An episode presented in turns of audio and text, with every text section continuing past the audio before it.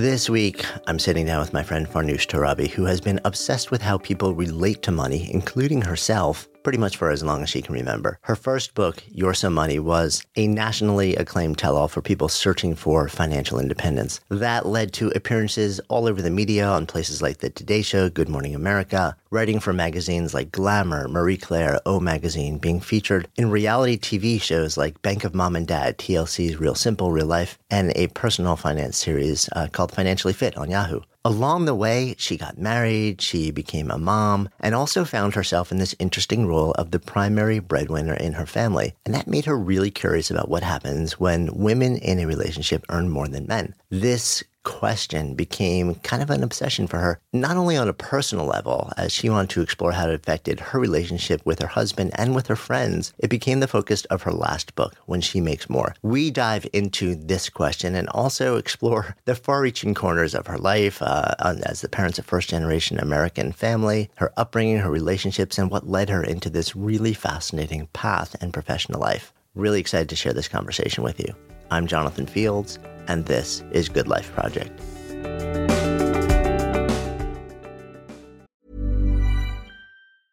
Ready to pop the question? The jewelers at BlueNile.com have got sparkle down to a science with beautiful lab grown diamonds worthy of your most brilliant moments. Their lab grown diamonds are independently graded and guaranteed identical to natural diamonds, and they're ready to ship to your door. Go to Bluenile.com and use promo code LISTEN to get $50 off your purchase of $500 or more. That's code LISTEN at Bluenile.com for $50 off. Bluenile.com code LISTEN.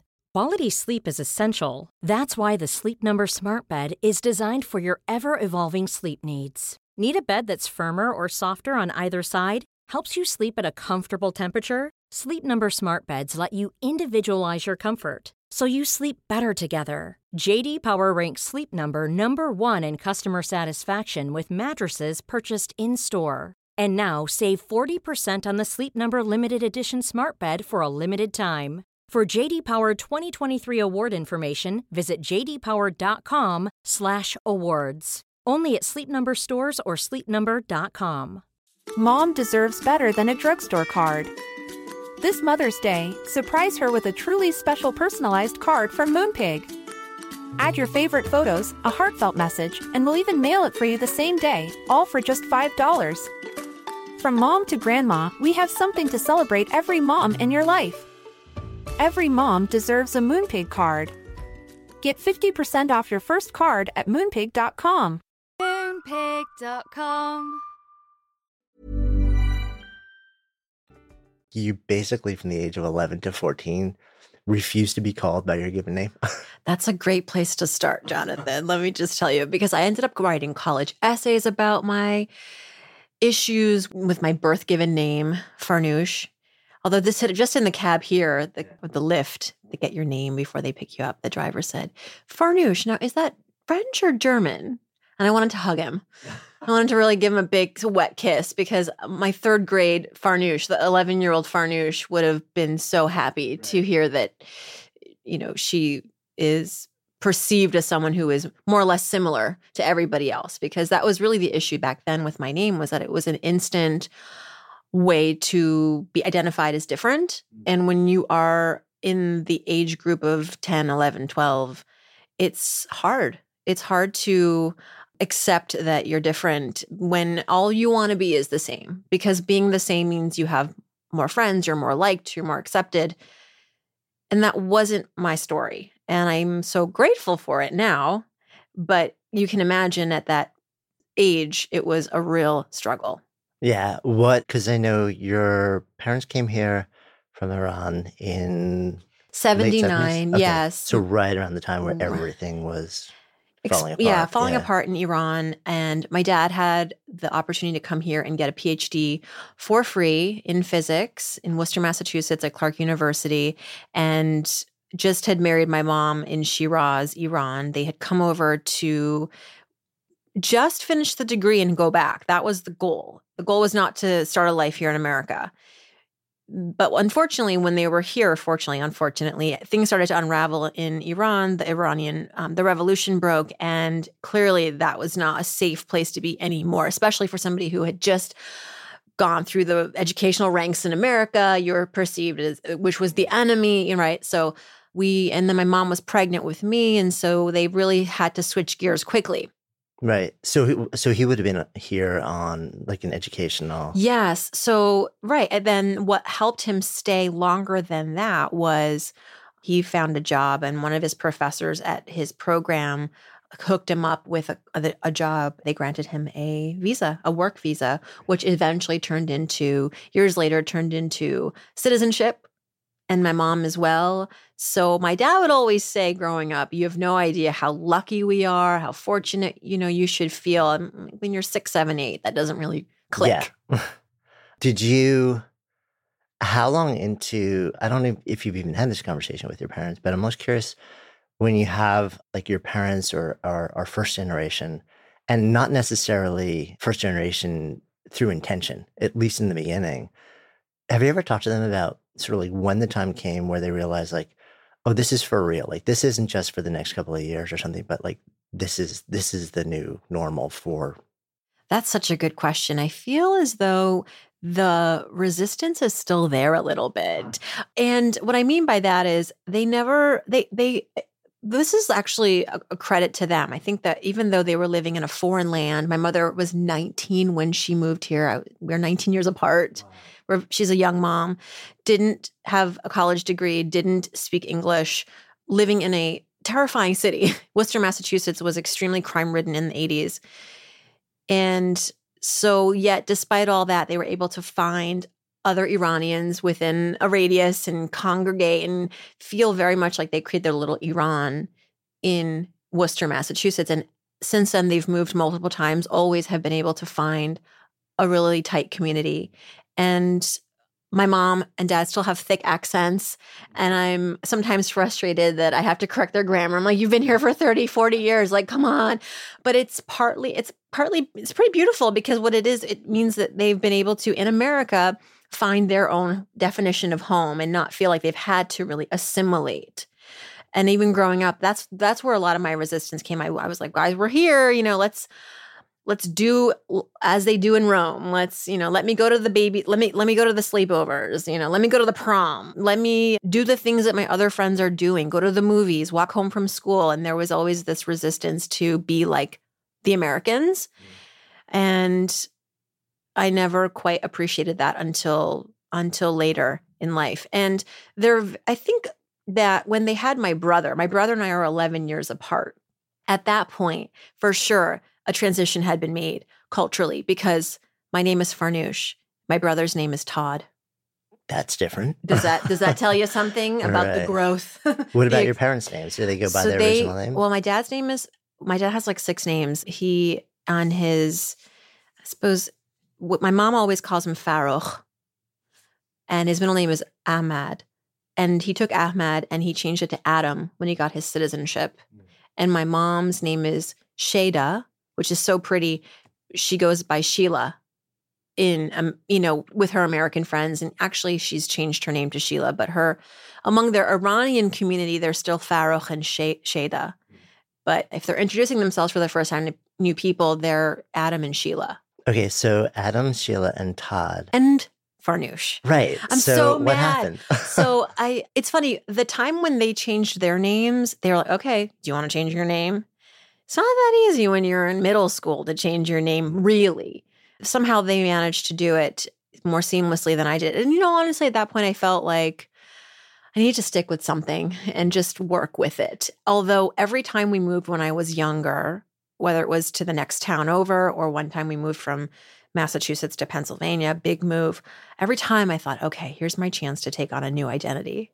So I would think about it on usually the the moving ride right. Like, like, okay, I'm you know, thinking about like what will be my what will my room look like? Right. What will will I make friends in the neighborhood? What's going to be my name?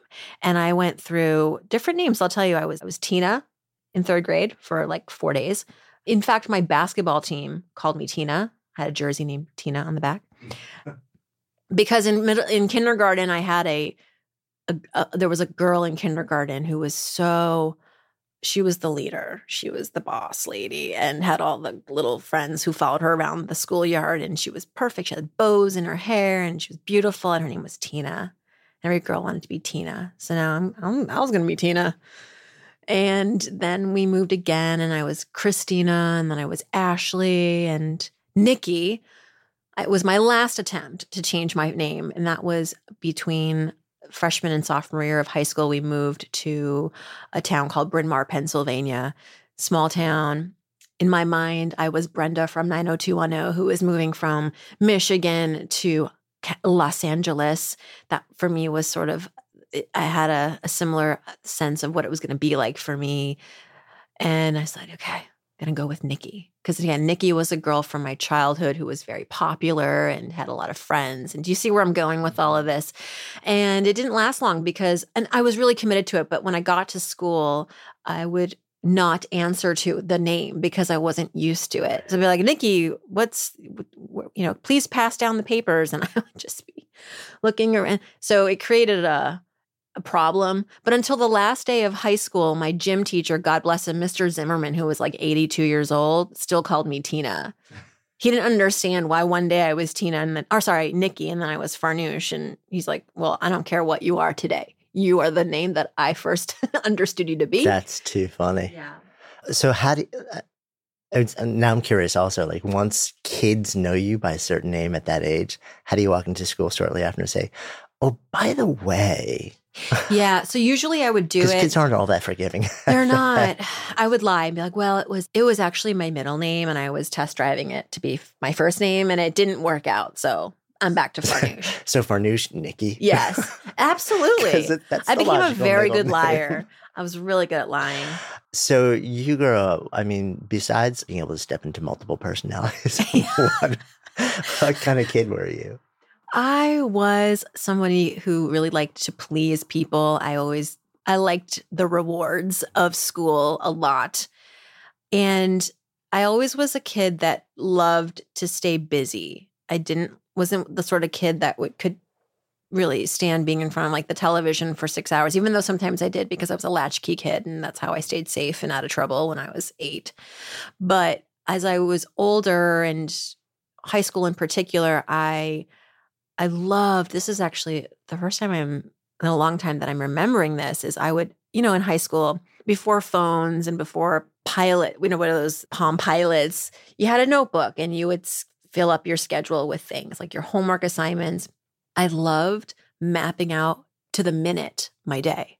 From the minute I waked up to the minute I hit the pillow again that night, I would put in things there like take a shower, eat lunch because I love checking things off my list. If I felt so productive, it was very gratifying. And the littlest things I wanted to I wanted to, you know, feel like I made the effort and I think also partly I was trying to avoid what was going on at home. I liked being out of the house at school doing stuff with school. I did a lot of theater, I did the yearbook, I did the newspaper, I did all the classes. I because I think what was happening at home, especially when I was between 14 and 18, it was not stable. Like my parents were fighting a lot. We moved to Philadelphia because my dad, who is a PhD in physics, had this bright idea that he was going to pair up with a friend who lived in the Philly area to start a restaurant.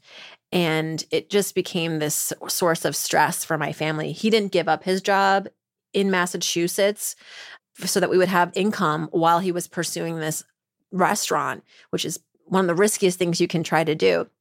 So he was going back and forth between states.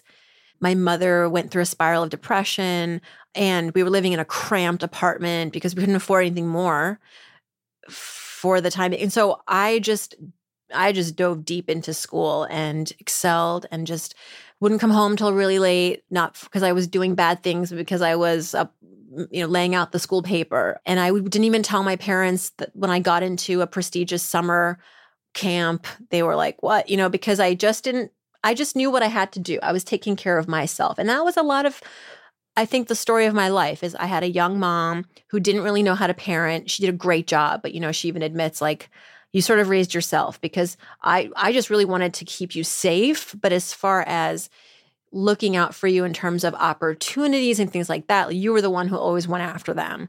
And I I just didn't want to bother my parents with what was going on in my life. I they had too much going on. So I mean for you was it sounds like there's a, a level of maniacal busyness. Was that more than was that more an expression of genuine interest or a coping mechanism? Both for sure. Because even today, I have a lot of interests. The way that I've designed my career, multiple revenue streams, multiple projects going on at the same time.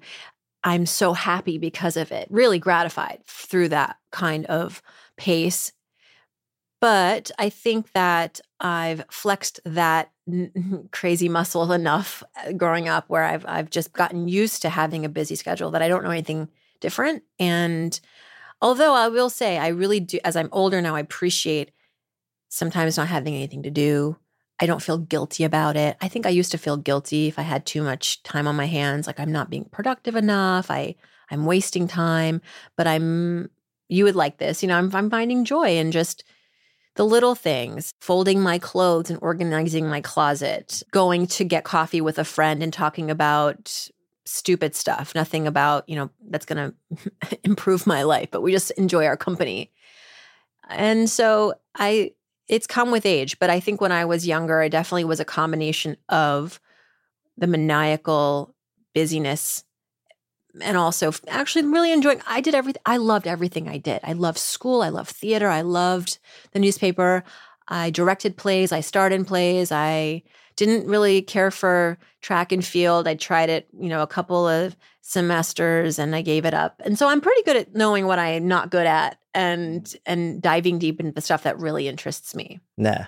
When you during that window of time, sort of like knowing, okay, so you're out of the house a lot, but you're aware of what's going on between your parents, which is really interesting because now the career that you've gone into, which is business and finance, and especially helping other people, understand, you know, the psychology and the process and the strategies around money. It sounds like probably the seeds of all of this were laid in that window because you had to have just seen so much of the mm-hmm. stress that comes around the conversation. I had an epiphany recently, which is that, you know, I hear often on my podcast and through my work that, and in studies, that you know, America is a financially illiterate country. We don't get the education growing up. No one teaches us the ABCs of finance. We need to get financial literacy into the schools. I don't think that's the solution. In fact, I actually think that we need to give ourselves more credit. We are financially literate eh, more than we think, more than we know. We don't give credit to the fact that when we're growing up, we have experiences, we witness things that may not present themselves as financial lessons, but they are. You know, the fact that I saw my parents fight about money, the fact that I saw the struggles that my parents had, financial struggles in my high school years, the fact that I went to a school where 80%, 90% of the kids who had a license were driving German made vehicles, you know, and I was taking the bus. That's financial literacy. You know, I was learning about the real world of money all the time. And that shows up in my life as an adult.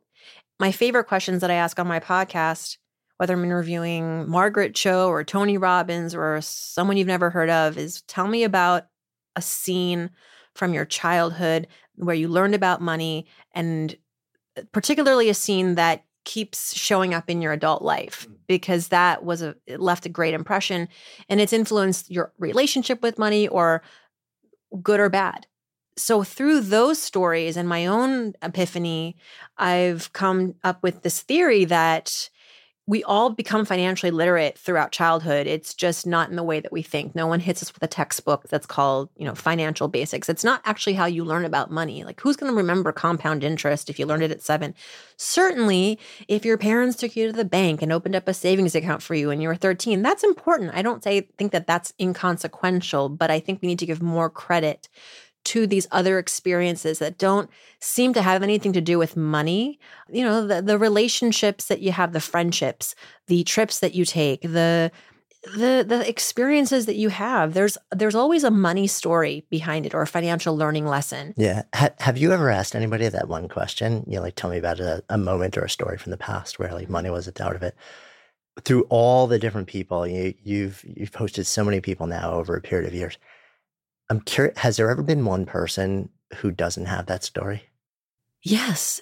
And I always think they're lying, or maybe they're nervous, and or they just Just can't haven't. they can't think of a good. They feel like they have. They're under pressure. They want to come up with a great and, story. and also maybe it's just it there's some maybe there's still underlying shame or or concern of being judged or maybe like there because the moment like you brought that up i'm like i wonder how many people actually there's an immediate story but telling it is going to feel like they're revealing a family secret Well, I yes, and I feel maybe sometimes I ask it and it seems like a leading question like I'm trying to lead you down a path of telling me a bad story or a shameful story. But because and no, it's absolutely not. I just tell me a story. And I think that's also revealing if people hear the question and go, "Oh, I don't really have a story." It could be that because to them a money story is necessarily a not a happy bad story. It's a bad story. which tells so much about like the human condition these days Yep, absolutely. And I've had guests, not always, I mean, in some cases, who, well, actually, a guest actually canceled on me the other day. She asked to be on my podcast, a famous fashion designer. I was so excited. And I said, yes, absolutely. And her team and I were coming up with dates, and she uh, had to cancel at one point because of a family thing and then rescheduled.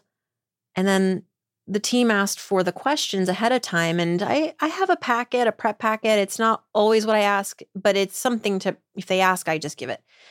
And they read and they go, uh, she can't do this interview. It's too personal.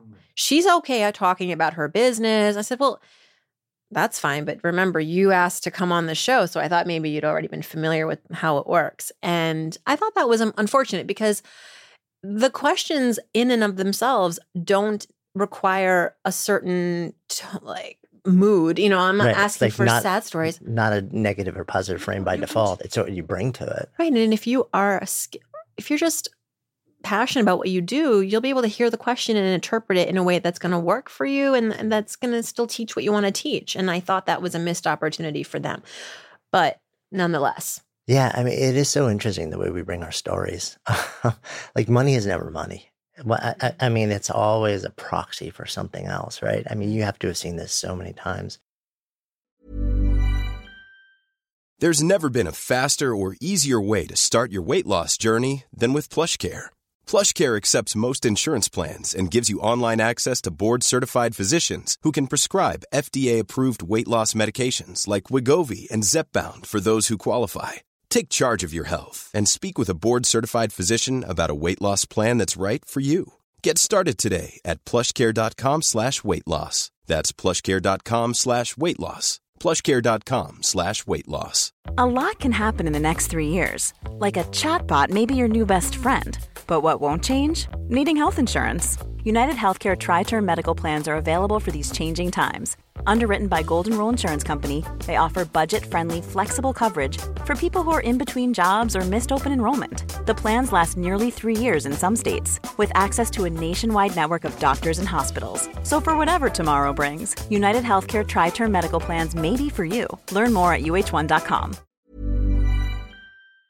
Good Life Project is sponsored by Lumi. So listen, we have all had those awkward moments where a BO strikes at the worst possible time. I'm often actually out in nature when I'm exercising, so I don't even notice it when I'm out. And then I walk in the door, kind of start to wrinkle my nose, and then I'm like, oh, wait a minute. That's actually me. That is why I'm so thankful I discovered Lumi Whole Body Deodorant. This revolutionary product, it was actually invented by an OBGYN who wanted a solution for her patients struggling with private odor. But Lumi doesn't just work, quote, down there. It provides incredible 72 hour protection for your entire body using mandelic acid. I kid you not, this stuff is a game changer. Lumi is safe and effective for pits, for feet, you name it. And as someone who's tried it, I can attest that it seriously works. The fresh scents are just an added bonus. So if you're ready to say goodbye to BO for good, try Lumi Starter Pack. It comes with a solid stick deodorant, cream tube deodorant, two free products of your choice like mini body wash and deodorant wipes, and free shipping. As a special offer for our listeners, new customers get $5 off a Lumi Starter Pack with the code GOODLIFE at lumideodorant.com. Don't miss your chance to experience the relief of true full body freshness that equates to over 40% off your starter pack when you visit lumideodorant.com or just click the link in the show notes and use the code GOODLIFE. Good Life Project is sponsored by Quince. So, my wife actually originally introduced me to Quince because she loves their clothing, and I have been hooked ever since. I literally lived in their Mongolian cashmere ribbed beanie and pullover hoodie pretty much all winter. And as the weather warms up, I wanted more breathable summer pieces without overpaying. And Quince has just the super high quality items like linen shirts, performance polos, activewear at 50 to 80% less than similar brands. Quince partners directly with top factories, cutting out the middleman to pass savings to customers. Actually, just ordered a new European linen long sleeve button down shirt. Super excited to get that. And I'm always just so amazed at how they can keep their prices so affordable while the quality remains really high. So if you're looking to upgrade your wardrobe, I highly recommend you try Quince. Go to quince.com slash GLP for free shipping on your order and a 365 day return. That's Q-U-I-N-C-E dot com slash GLP to get free shipping and 365 day returns. Quince.com slash GLP or just click the link in the show notes. Trust me, your wardrobe will thank you. We should probably fill in some some gaps here because we kind of stopped in your high school years. You end up going to Penn State studying finance and business, from what I remember. But then you make an interesting pivot. You go to Columbia J School. Yes. What's that about? Well, it was a pivot that I decided to make a few years beforehand. It wasn't like I graduated and go, oh, what am I going to do? Oh, let's do something completely unexpected. I, you know, remember I thought I always enjoyed newspaper writing. I loved the idea of being a journalist. I remember in sixth grade, one of our new projects was to put together a newspaper. I thought that was so mm. fun. I was like, you know, you know, when did you ever have an experience like that? And when you're young, when your teacher or someone says, "We're going to do this," and something inside you just just shine goes boom. That's it. I've discovered the reason I'm on this planet. And so, fast forward to college, I majored in finance because my parents wanted me to major in something that would have an ROI, that I would be able to graduate and get a job and be secure. And so, that piece of it, their advice was coming from a good place. But truth be told, I'm not somebody who should ever be doing Excel spreadsheets for Morgan Stanley or any of these places. I'm not that good. I'm okay at math, but my first internship was at CNBC on the finance sales side. And I remember wanting to be on the other side of the business. I wanted to be the storyteller. I wanted to be on the television. I wanted to be, or the producer. Like I wanted to be the person who was telling the stories of business and of finance. And so I said, okay, I'm 19 years old. I have two more years in college. And I don't want to regret the next 20 years. You know, I want to I want to start trusting my instincts. And this is, you know, a safe risk to take. It's like a safe fish risk. I'm not, I'm not, you know, going to go join the circus. I'm going to apply to journalism schools because it's always something that I've wanted to do. Columbia was always my first choice college. I didn't get in but I thought maybe I'd have a chance now to get into the journalism school. And so I spent the next two years finishing my finance degree, but pursuing other projects and internships in the media space and in the writing space to be able to present my case. So in the back of your mind, you're like, okay, so I have two years. I want to reverse engineer this. How do I convince the admissions team at these journalism schools that I'm serious, that I'm not just this confused person who majored in business and now is thinking, oh, maybe journalism sounds fun, but that this was always the plan. Right. It's like you're build you're building a body of proof. yes, yes. Yeah. So that summer I remember doing some research calling for example, the dean of NYU's journalism school where they had a business and economic reporting program.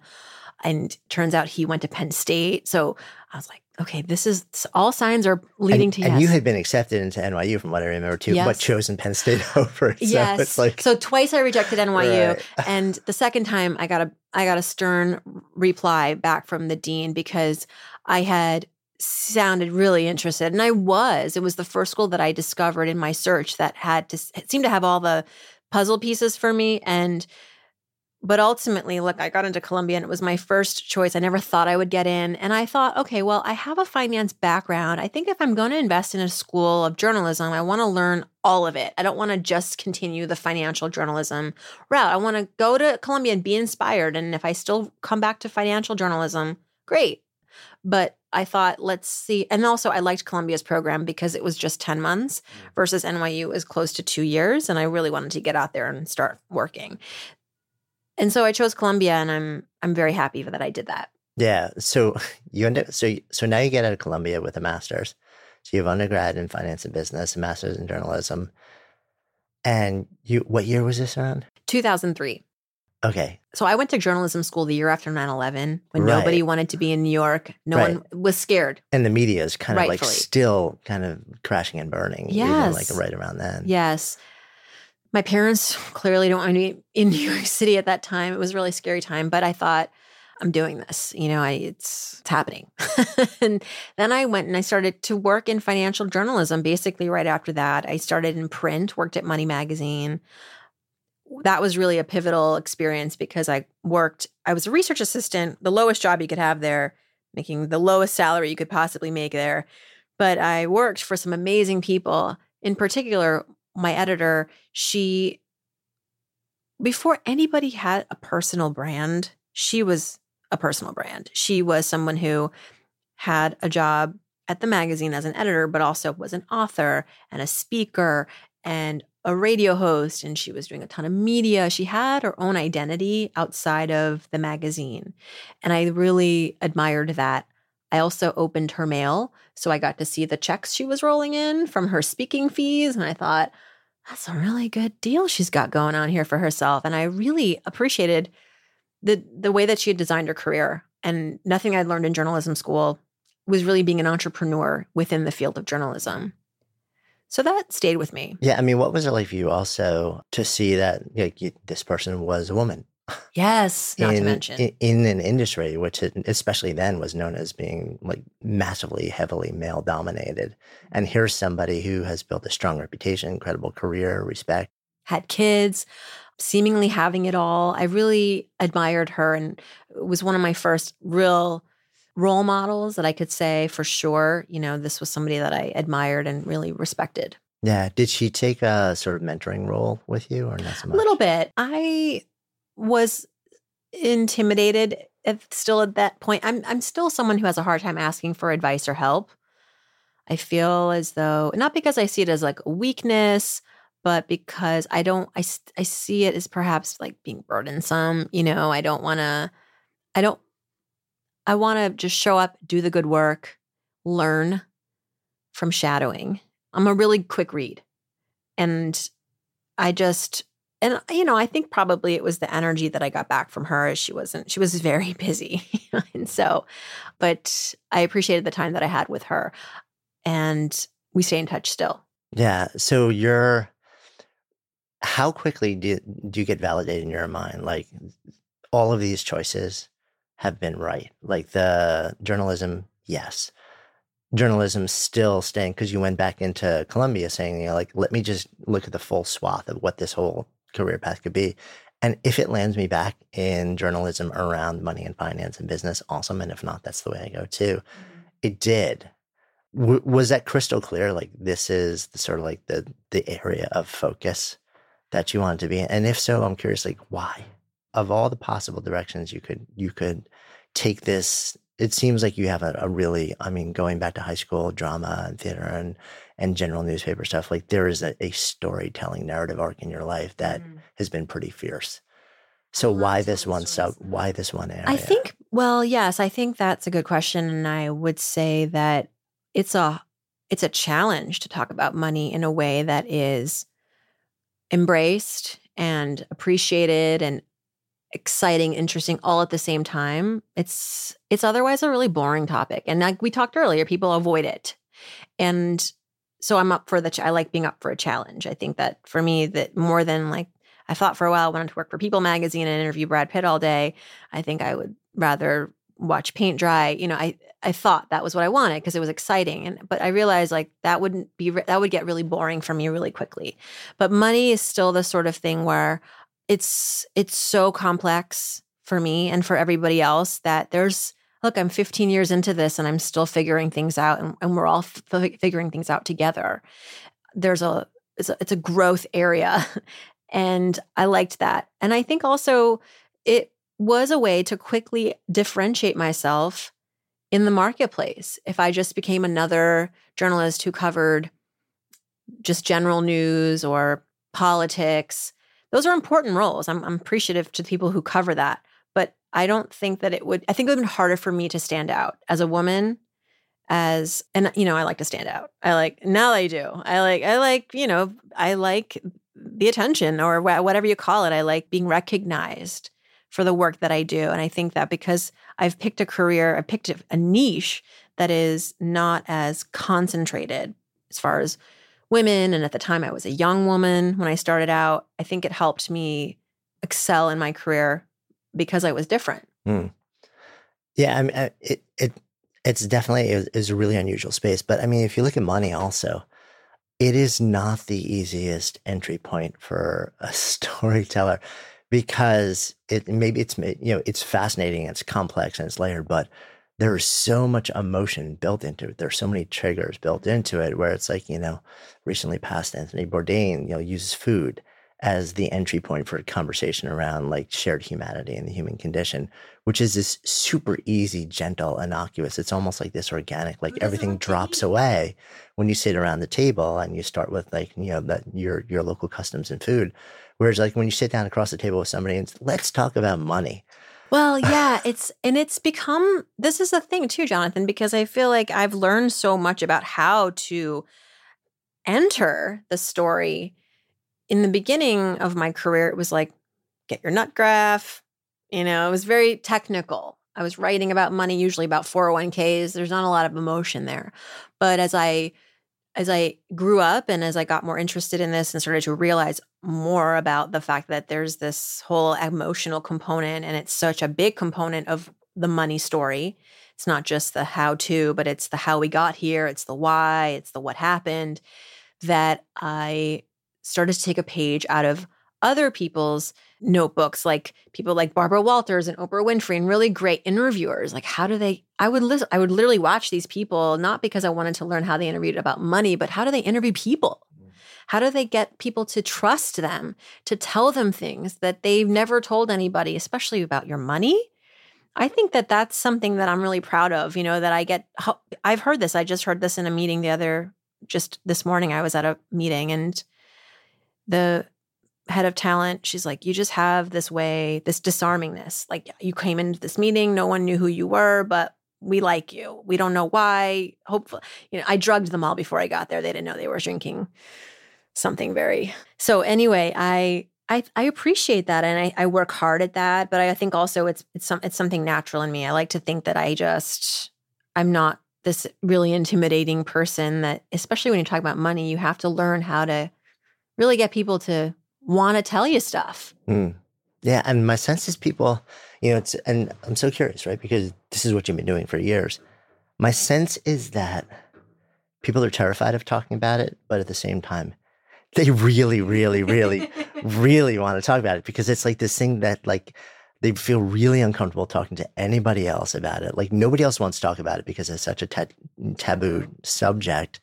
And and yet there are things that they want to ask and the things they want to know and the things where like like this is what happened. Like am i just a freak? Is this really weird? Is everybody else experiencing this? Is it just like me? How do i compare to everybody else with this? And what do i do about it? And uh, my sense is that there's like so much bottled up around it that on the one hand you're really cautious about talking about it but it's like as soon as you release the valve and you realize like oh this is a safe place to have that conversation. Yeah. I like how you said safe place. I hope that I create a safe environment for people to share with me. And you're absolutely right. It's like sex or your relationship or other topics that you feel you have to be hush hush about it or it's not it's rude you know because money i think especially we feel as a society culturally it's rude to talk about money i've heard people say that people like jim cramer who hosts a wildly popular show on CNBC about money. And when it comes to his money, he didn't want to talk about it because he's been raised, he told me, and you can listen to the episode. I'm not saying anything that's a secret, that he was raised to believe, and he kind of still believes it, that talking about your money and your wealth is rude. Mm. It's rude, it's inappropriate. It's if you're wealthy and you talk about your money, it's like showing largesse and in consideration for other people who don't have as much. And another guest on my show, one of my favorite topics is talking about how to make more money. I love that versus saving. And one guest said, I said to him, why don't you think, why do you think, I mean, I've covered personal finance for so long. Money Magazine for years didn't have a vertical about how to earn more. It was always like save, get out of debt, invest. And he said, because that is classist. And I was like, go on. And he's like, well, because it's sort of one of those things where, you know, only so many people can earn more or or get a side hustle or you know get a raise or it's just it's just again maybe it's rude to talk about how you want to go out there and make more money it it sort of reveals something about yourself perhaps too this is a stigma that if you're interested in making more money that you have your goals all screwed up. Like it shouldn't be about the money. You're maybe selfish. You're chasing the money, things like that. And so those those mentalities, those ideas get they trickle down and then they impact the way that we live our lives. Yeah, and I mean, I guess the assumption built into that too is that everybody can take the actions that fall under the category of do this to save money but not everybody right. can take the action and fall into the category of do this to make more money, which is, I mean, there's there's a lot to deconstruct under that, and right. there is like it's so it's almost like well, the first part is the inclusive story, mm-hmm. and the second part is the exclusive story, and we want to talk to everybody, or at least present, you know, like the yeah. the story that we're talking to everybody. Well, but there's some big assumptions in there. Huge assumptions, but truthfully, I grew up I think believing that your salary was given to you, it wasn't a choice. You picked a career, and then those careers had certain salaries associated with them. Never this conversation about going out there and earning your worth or being entrepreneurial and generating your own salary. So I think that even to this day, I hear from people who, for example, are teachers or government workers and like, well, I can't ask for a raise. I I'm a salaried worker. I have there are brackets and I have to if I want to make more I have to get my masters and I can't afford that you know so people people look at that and and I I mean it's hard to argue but I also feel like there's a way. There's a if there's a will there's a way to go out there and make more of your financial life. And that's where I think I hope to think that I differentiate my positioning my way that I I like to mentor and and and just work with people on money is like I really have high expectations of people higher than I think some other financial experts do I just feel like people have more capabilities and than they're willing to admit to themselves sometimes. Like people ask me questions all the time on my show.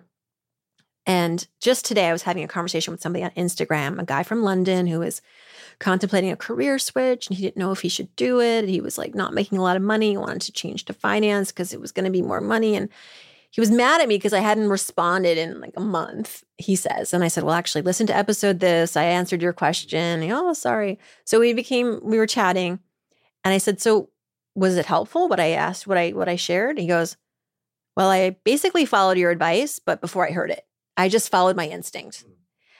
And I talked to my professor and I talked to some mentors, and they said the same thing. So I think people need to give themselves more credit. I think it helps to validate what you are guessing you should do and hear it from somebody else that you trust but but trust you yourself too. I think that we often have the tools and the resources and the know-how. We're just in we are we're not confident yet in that maybe because no one's told us like you can do it. Yeah i mean I'm, there's no doubt and, and i'm on the same of the same mindset that that mindset plays a huge role in that your beliefs that have been passed down through society, through family, and all these different touch points play a huge role in how you see the your potential to earn X or five X or ten X or the ways to do it.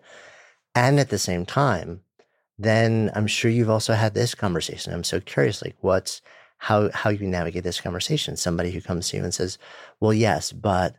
Right now, you know, my my education stopped in high school through not because I wanted to stop in high school, but because a parent passed or I, you know, I had just really, really tough circumstances. I had to take care of a brother or sister, whatever it may be. And I have been working basically three minimum wage jobs for the last 20 years because of that.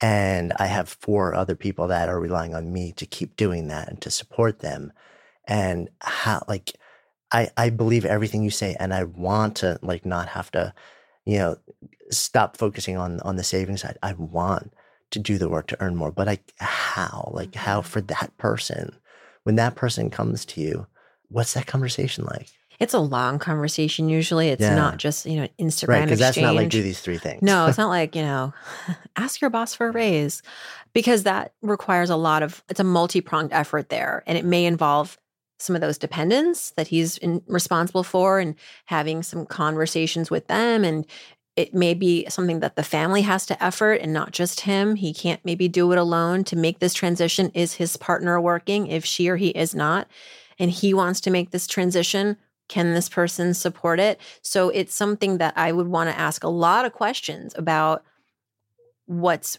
what's realistic. What has he tried? What has he failed? What what does he think is possible? And and just try to extract as much as I can from him about what would be realistic and it, and to also really manage expectations and say this is not something that's going to change for you next month but we can start to make some small steps and that's what I would like to work with him on you know just trying to get him a couple of wins in the next few months that makes him start to feel really positive and have a brighter outlook on things. But I think if, you know, for someone like you described, it would involve understanding the whole family dynamic as well. Yeah. So the bigger context is Mm-hmm. just a huge part of that conversation, I guess.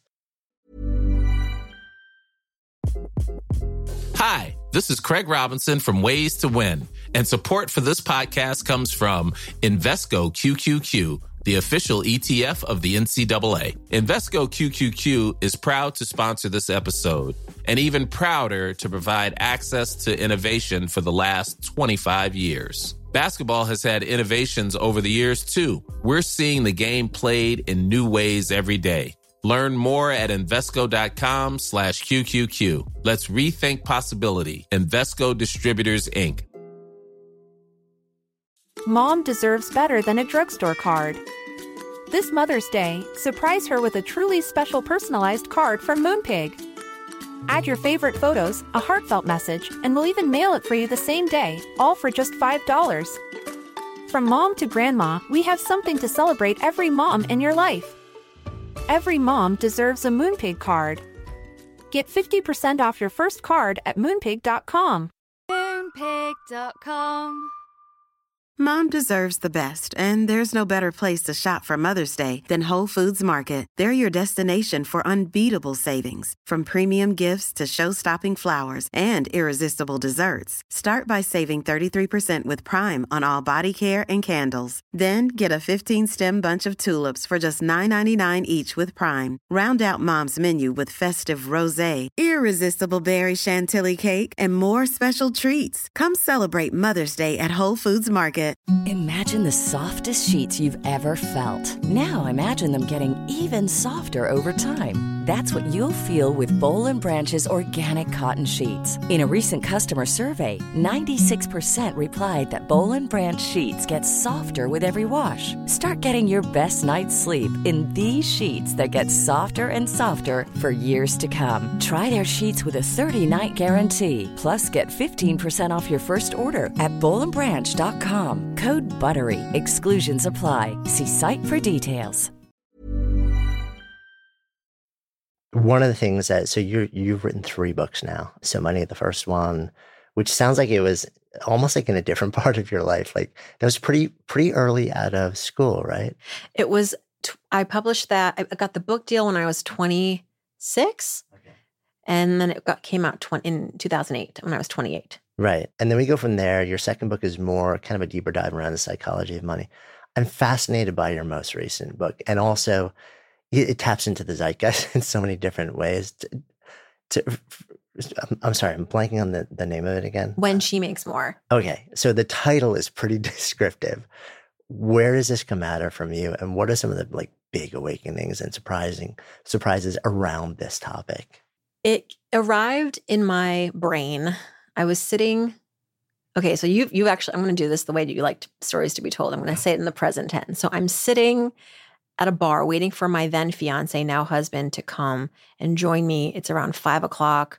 I'm a little early. I've got my notebook. I've, it's around 2010 and I just finished working at Yahoo probably doing a video on how to clip coupons and I'm sitting at the bar drinking a wine and I'm thinking, okay, I really want to write another book. I really do. And I really feel that this one should be dedicated to women. I knew that. Don't ask me why, but I just felt that that's a good place to start because well, I'm a woman and I feel as though my audience increasingly is becoming female and I I'm really passionate about helping women and their money and the struggle now is what what what next? Like so it can't just be a book about women and money.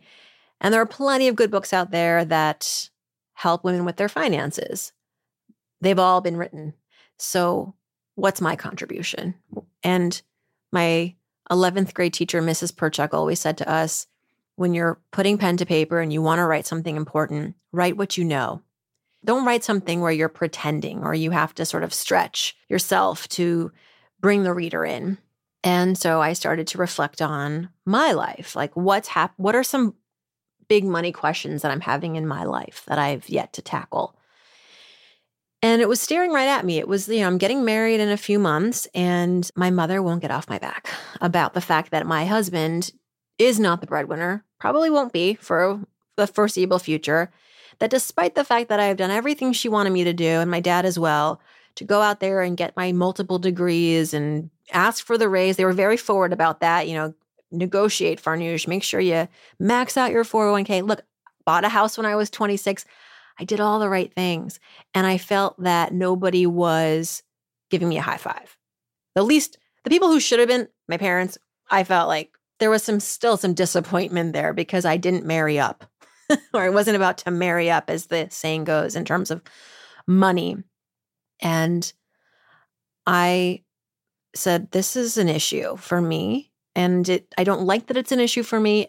Thankfully, it wasn't really impacting my relationship with my with Tim. He and I obviously knew what was going on, but we didn't, we kind of, you know, just tried to brush it off. But it's hard it's hard. It's still, it's still, it sticks. It's, it stays with you all day when you feel like you can't now share things with your mom or and your dad about your life because you're worried about being judged, that they're not going to understand. And so it did impact my relationship with my family. Even to be honest, to this day, it's been, it's, it's definitely clammed things up a bit. And so I make more than my husband. I'm the breadwinner. So on my phone, my BlackBerry, I think at that point, because I don't think I had an iPhone, I was like, okay, stu- you know, Google search terms, study, breadwinning women, America, and I didn't really find a lot of content on this. I, I found a few studies. I did learn that it's an it's an increasing trend, and then I thought, none of my friends know about this, and God help me if anyone found out. And that was another awakening. Well, I felt that it would it would un, it would unfairly label us in a way like, oh, I mean, I'll give you because when I did tell, for example, my college roommate, she was shocked and she kind of looked at me weird, like sideways, like, you make more than Tim? As if like, he's a software engineer. I thought they made, I thought software. So how much money? Because no one really at that point, like I don't share to my friends, you know, all my revenue streams. They think I'm just this poor freelance writer. So they were confused and also probably internalizing a little bit. This woman, this my friend of who was sort of like confused. She was, she had given up her PhD path to marry her husband because it meant just it was a good decision for her at the time, but then she had opted out of the workforce for a while. So we were in mm-hmm. completely different places economically and professionally. And I think maybe she was internalizing a little bit and thinking, but I don't understand this, you know? And she thought we were equals maybe, and now we're not in her mind somewhere like financially. So that's why, Jonathan, because I knew it was going to be on the other side of it. I knew there was going to be a lot of confusion and judging and I was I was scared for Tim. I didn't want him to be unfairly judged, especially because it's harder for the men sometimes because people, society still expects men at, largely to get married and be the breadwinners. Pew did a study a couple years before my book came out that said that definitively. Like 67% of Americans believe that it is the man's responsibility primarily to provide for the family, not the woman. So we're facing some headwinds here, and I wanted none of that. But I thought this is a great idea for a book because this is exactly the sort of debates that we should be having. I want to open up the the the lines of communication. I want to help marriages. I want to help myself. I want to better my relationship with my parents. I want a better relationship with my husband. And so I started just spending the next 2 years diving deep into this and I wrote the topic in my book and started to talk to other friends about it and in secret usually like meeting at a bar, talking like friends I knew who made more than their boyfriends or husbands. And it's okay, I'll tell you everything, but just don't write my name down. Mm. Can you believe it? This was just 2010. And so the book came out in 2014. when was it? 2014. It was a long haul, but I'm happy I took every necessary step to write that book. And someone said to me recently, you know, what's something that you've discovered about yourself since the book came out? And I said that I think part of me wasn't being as truthful as I should have been about why I was the breadwinner in my marriage. I think that I again wanted to protect our our lives and say, well, you know, don't no one's the bad guy here. Like no one planned for this. I'm just making more because it's how my career was designed and I have revenue streams and my husband has the salary, so there you go. But we do equally important work and there you have it.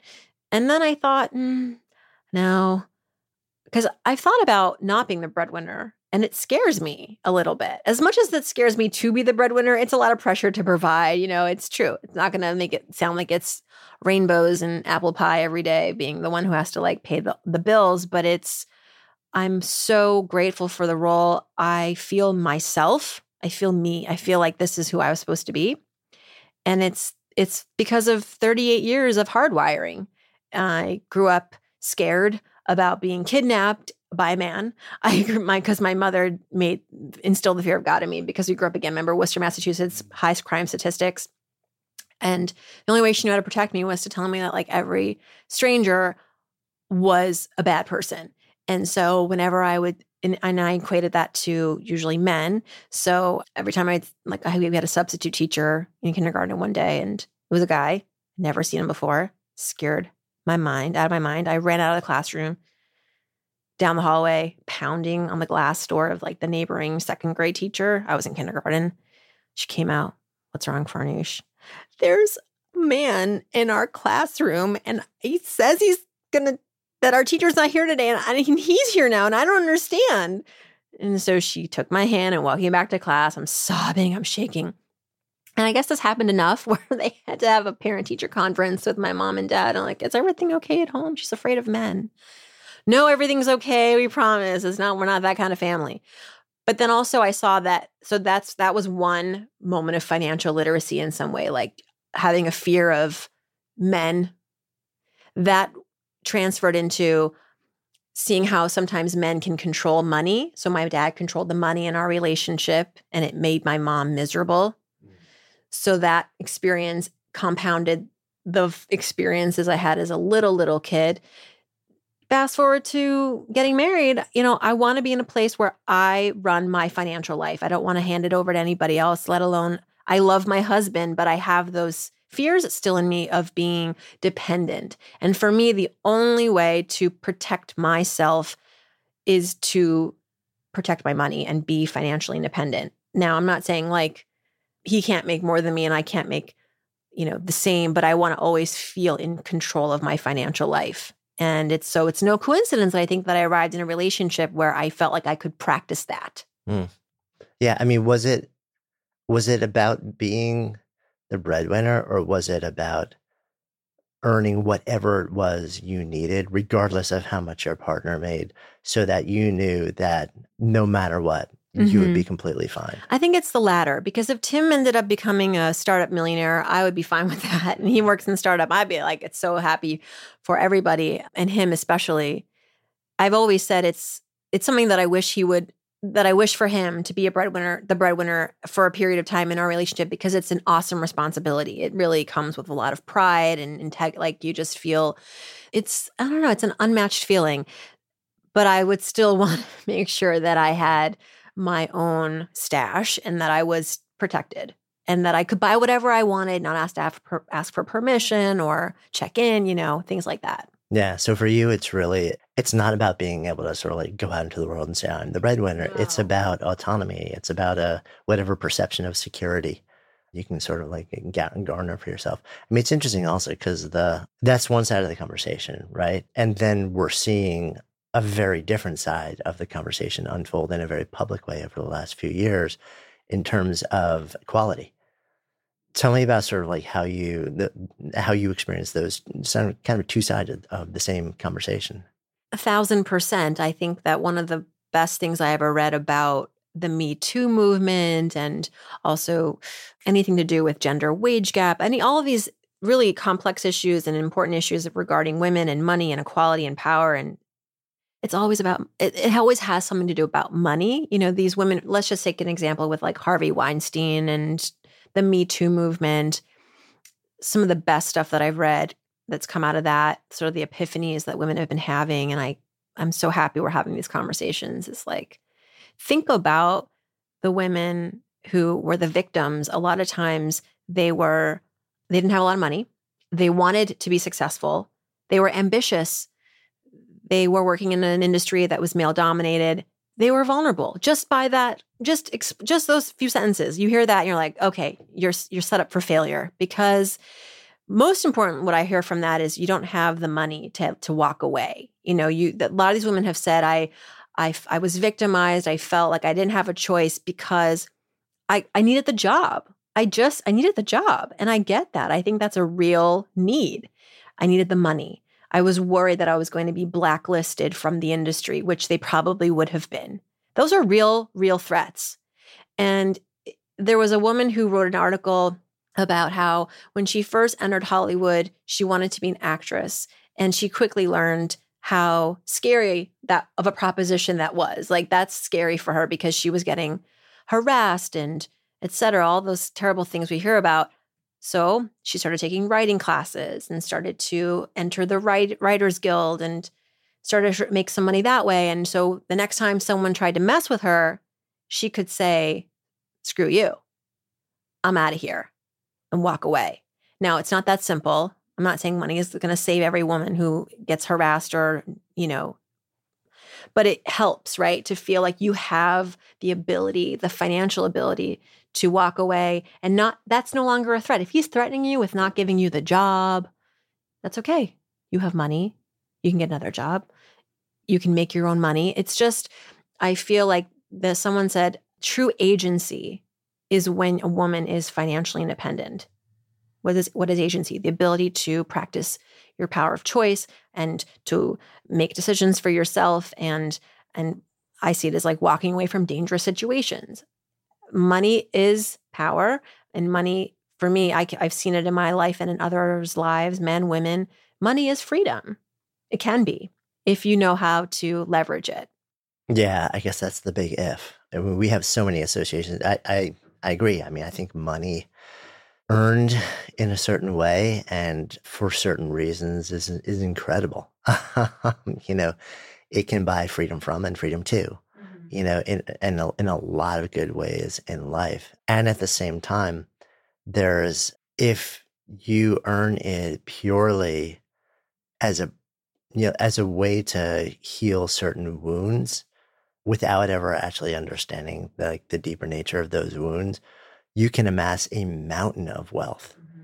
and still be as unhappy, as wounded, as you know, struggling as you ever. I've, I have. It's so interesting because I've seen and experienced like both sides of extreme, extreme wealth and and poverty, and you have experienced no, it. No, no, oh, no. I've, you've I've, seen it. Yeah, I've seen it. I've been involved with people who are different ends of the spectrum, and the relationship between that and happiness.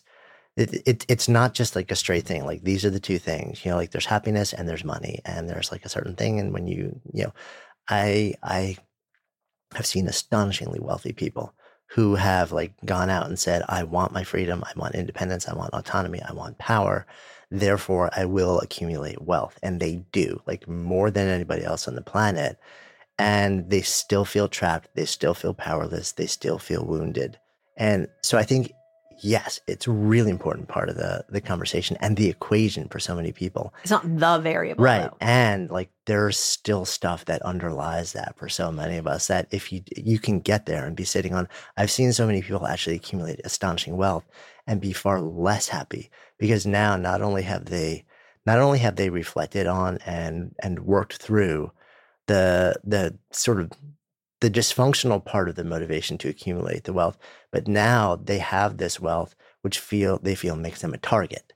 So mm. now they have the added anxiety of of waking up each- each day and doing everything possible to protect themselves. So it's really interesting. And then on the other side of the spectrum, I've I've I've known people who have very little. You know, they can cover their baseline needs, and and and if you but but they have you know like just mesmerizing relationships with family or with kids or with siblings or with friends. They live very simple lives and they're so much more content and fulfilled and happier on a day-to-day basis than the person on the other side of the spectrum. So completely agree. It's a part of the conversation. It's a part of the conversation so many we don't have and there's nothing wrong with accumulating wealth. And still there's a lot underneath it that determines happiness and satisfaction with life I uh, very much agree with everything you said. I think I'm mostly focused on the people who are in the middle, right? Who, back to these women, for example, who were preyed upon and continue to be preyed upon. You know, they're not, they're not, they're not destitute. They're not, we- you know, super wealthy. They're kind of, they're just trying to make ends meet and very fragile, financially fragile. You know, and so an extra, the next job would mean a lot to them. That next paycheck would make their world go round. And there's this huge threat. So I do agree, though. Yeah, there's plenty of people I've interviewed on my podcast who are still broken. You know, you got to put in the work. It's not about obviously accumulating money that's going to save you, but there is a there is a point to which money can really help get you just the basics and make it get have you feel that basic sense of security and togetherness and whole and then from there, it's not about the money. It's really just about the relationships, the connections, the work. Yeah, and no doubt. I also, yeah, I, I, I'm not disagreeing at all that in, especially for somebody where like your chosen industry, like that the path to realization and possibility and expression just happens to be like the most conventional path happens to take you through an ecosystem and a culture which is opportunistic and abusive. I mean, that's brutal. Um, It's really scary. It's really why I I gave up on I, that, and I just just didn't want to deal with all the competition. I mean, talk about also competitiveness, right? Like. I loved theater. I loved everything to do with acting and performance. But when it came time to really like decide if I was going to major in it or pursue it, I just didn't have the the stomach for it.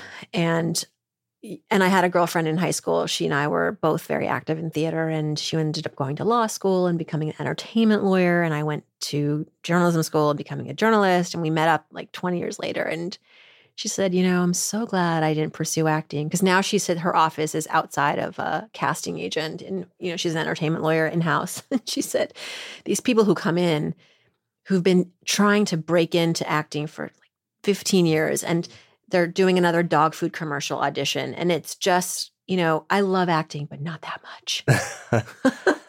yeah, it, that's it, it's a tough business. It's so hard. And credit to everybody who per- pursues that passion. I just, there's a limit to how much I can stomach. Yeah. When so as we sit here today, you also become a parent. So you got two kids.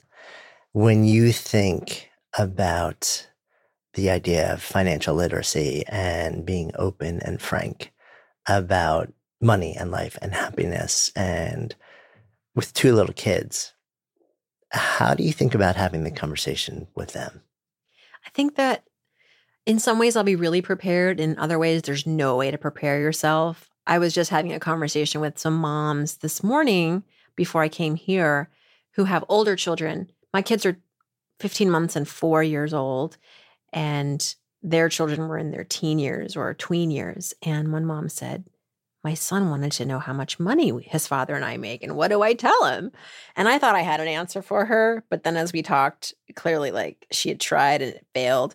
So I said to her, at you know, just I know what you shouldn't say. So don't tell him it's none of his business or you know, it's rude or uh, how could you or go back to your room as some things maybe my parents would have said.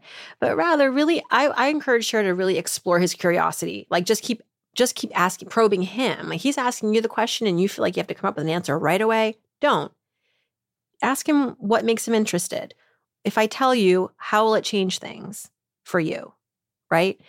And and then you know depending on the age if if if we're talking about someone who's 13 14 who could really get it say you know what I really understand that you want to know. And I think when I was your age, I really wanted to know. But, you know, there are just certain things that we will tell you in, in, in good time, in due time. And this is just not the time. You know, we want to mostly for you to be concerned with the fact that mom and dad work hard. We really enjoy our living. We provide in a way that's meaningful to us. We don't have the same life as other people. Other people may seem more, may seem richer or not as well off, but that's, that should not like that's those are interest those are important observations, but it's it's not about the number. It's not about the salary. And I, I I will tell you one day, but you know, I want you to focus on some other things instead, you know, blah blah blah blah blah. And because but then if you if you feel like you can tell your kid and they're not going to make it you know school bus chatter then tell your kid that's you have to sort of know your kid too that's the other thing like I wouldn't have been the kid that would share that information necessarily um, in the high school paper, you know, but I was curious and I probably, I think my dad did tell me at one point, but I might have been graduating from high school, college when sort of, you know, just tell your kid at that point what's the difference. Mm, yeah, I mean it's interesting that I I work from home with my wife and would, my, yeah, what would you do if you're when... my daughter is like you know bopping in and out all day and she sees you know what we do. She sees what we put out into the world if she really wanted to, she could run the numbers herself, to be honest. You know, there's some things she couldn't, but some things she could. If she asked, I think I, I think at this point, you know, like we'd sit down with her and say, like, here's the way things work with us. Mm-hmm. I think more it's like getting to what you were saying. I like the fact that she sees us working really hard and also pursuing things that matter to us and also failing and mm-hmm. then coming back from that and then figuring out like navigating ways around it. And I think at this point, you know, if like a detailed money conversation came up, I think she's also like you said, like I mean, I know her. Yeah. Like I know she's a very discreet kid. um, I grew up with the you know being told you know like eh, you don't really talk about money, yes. and I probably still kind of adhere to that. At least you know like you don't go saying like this publicly. This is what I'm making. This is what I make. What what good is it? I mean, I I'm happy to talk to girlfriends and other people about what they should charge because this is what I've charged. I think that's an like especially for women to be able to kill the gender gap. You know, you it's important for us to have that dialogue. Maybe not we're maybe we're not all comfortable just doing it all publicly, but certainly if one on one people want to talk about it with me, I'm more than happy to have that coffee.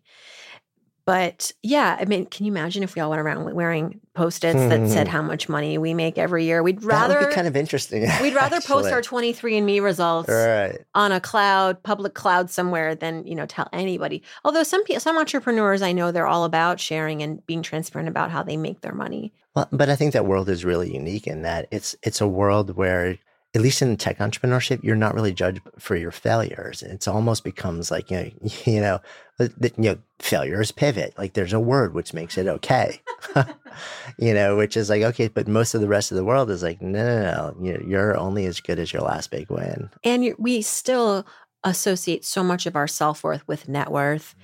that especially when you're oh, nine years old and you're asking this question to a nine year old brain if you if if he or she, if your daughter or your son finds out that mom makes 50000 a year but cheryl's mom down the street makes 65000 a year is my mom less worthy? You know and so you don't want to create those thought bubbles just yet if you can control it you know? So focusing more on you know what what prompted this question sometimes you might find out that your child is scared because they're they heard they were at a sleepover and someone's dad lost his job and the you know the kids are the family's struggling and maybe they're asking you what they're really asking you is are we secure? You know do we have money and it's coming out as you know how much do you make? But it could just be that they're nosy and they want to know how much you make.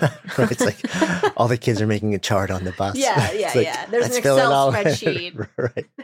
Who are we going to hit up more when it comes time for like the fundraising yeah. for the class or something there's a teacher involved. Right. Mm-hmm. so as we sit here now and you've built like this like really beautiful career, doing so much of the work that you love, earning what you what makes you comfortable. Do you feel the way you thought you would feel back then when you projected yourself here? I don't think I ever thought about how I would feel. I know that's a little sad. I didn't think about the feeling. I thought about I thought about the life. I thought about the ease and the comfort of the life. I thought about affording myself choices. You know, I worked really hard in my 20s and strategically and saved and all of that good stuff because I knew as a woman I also wanted the family and I wanted the happily ever after. And to me, those were two very hard things to have going on at the same time. I didn't really I had role models who were doing it both, but it was a struggle. You know, it was hard as work, especially as a woman, to be at the forefront of a career and the forefront of parenting and have a strong marriage and have time for yourself. And so, to the best of my ability, I worked really hard so that I could arrive in my 30s when I knew I was ready for marriage and ready for family, that I could afford to slow it down if I wanted, change things up if I wanted, but most importantly, be present and not have to answer to somebody else as far as can I take time off to go to my son's recital or whatever, you know what I mean? And I, I saw too many parents have to make those hard choices in the corporate world when I worked. And so I was looking forward to a day where I would be able to. So I guess this is this is a feeling, you know, feel free, feel like ah, I can that I had control, that I was that I was driving this ship more so than I was in my 20s when I was still answering to a boss and making still living a bit paycheck to paycheck. But nothing prepares you for the over, emotional overload of being a parent right? Everyone says it's like the love you never thought existed. I love my husband, but I love my kids more, let's be honest. I mean, I love them differently. I love them like I just can't stop squeezing them. I can't stop hugging them. I keep looking at them like no every day is like the first day I'm looking at my kids, you know. I notice new things. I notice new quirks like especially at this stage when they're still like they're they're different humans at week by week, right. you know. We notice that for example, my son who's just turned 4 in the last two months, he's had a vocabulary overflow and he's, but all, more than words, like just the things, the way that he's structuring his sentences and becoming more autonomous and not really asking to do things, just doing them. And that's a source of pride, but also like, you know, sometimes he does things he shouldn't. And so it's just, it's just every day is different. It's exhausting. No one, I, that's, I, I didn't know it was going to be this, this tiresome looking forward to the day where I can get eight hours of sleep five nights in a row. When my son, when my daughter, my daughter's the younger of the two, she was born and was a different sleep sleeper. She was not sleeping through the night. She would sleep during the day, which is not a good time for the parents.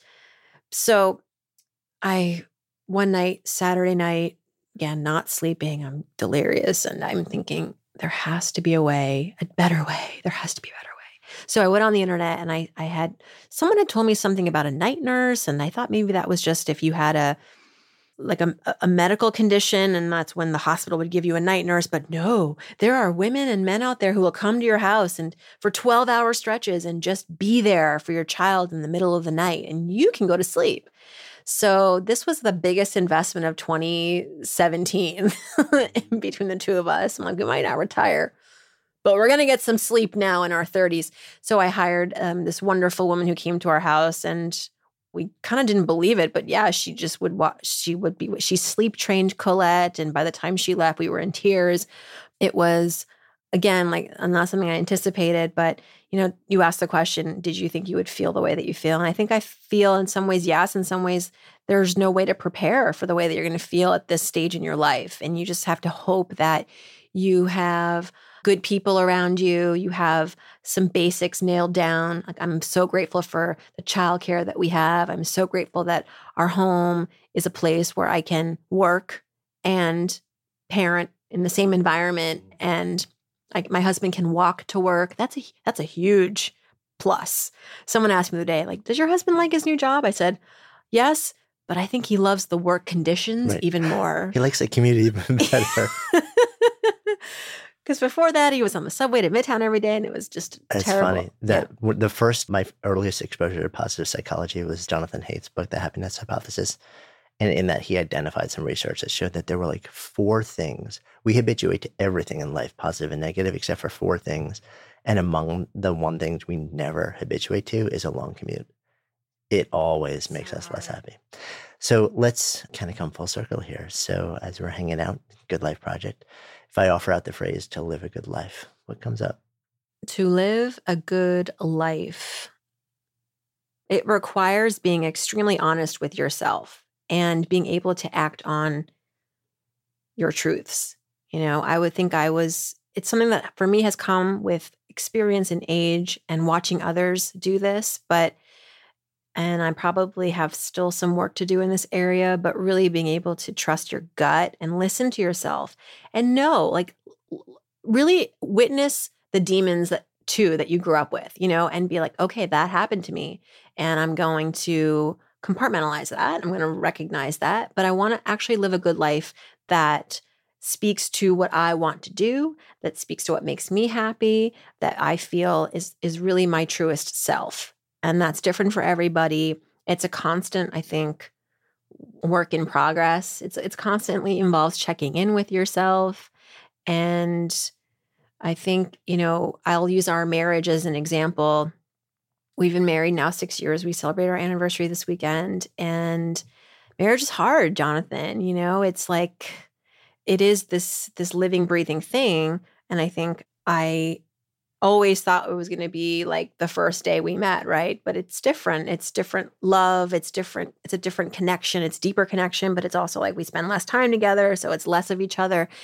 And I, you know, I'm, I'm, I get worried sometimes that maybe we're not going to be strong enough to see this through. You know, you get through those periods in your marriage, and, but I have found that when I'm able to be really honest with my husband and share and and say things that are that I can't believe I'm saying out loud, those are the best moments because I feel like that's what helps us to ultimately work things through and get stronger and and and arrive at most days feeling like this is a good life, you know?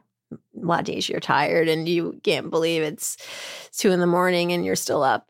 But it's it's an example that I use, like because I think my marriage is very important to me. It's something that I didn't get any kind of rule. My parents never gave me any marriage advice. They gave me a lot of career advice and money advice and negotiating advice. But I feel like I had to learn the hard way how to be in a relationship and relate to someone else intimately. But for me, it's been the greatest source of joy because it's hard work and because I also know, hopefully, like that I can't take it for granted. Thank you. You're welcome. Thank you. Thank you so much for listening, and thanks also to our fantastic sponsors who help make this show possible. You can check them out in the links we have included in today's show notes. And while you're at it, if you've ever asked yourself, what should I do with my life? We have created a really cool online assessment that will help you discover the source code for the work that you're here to do. You can find it at sparketype.com. That's S P A R K E type.com, or just click the link in the show notes. And of course, if you haven't already done so, be sure to click on the subscribe button in your listening app so you never miss an episode. And then share, share the love. If there's something that you've heard in this episode that you would love to turn into a conversation, share it with people and have that conversation. Because when ideas become conversations that lead to action, that's when real change takes hold. See you next time.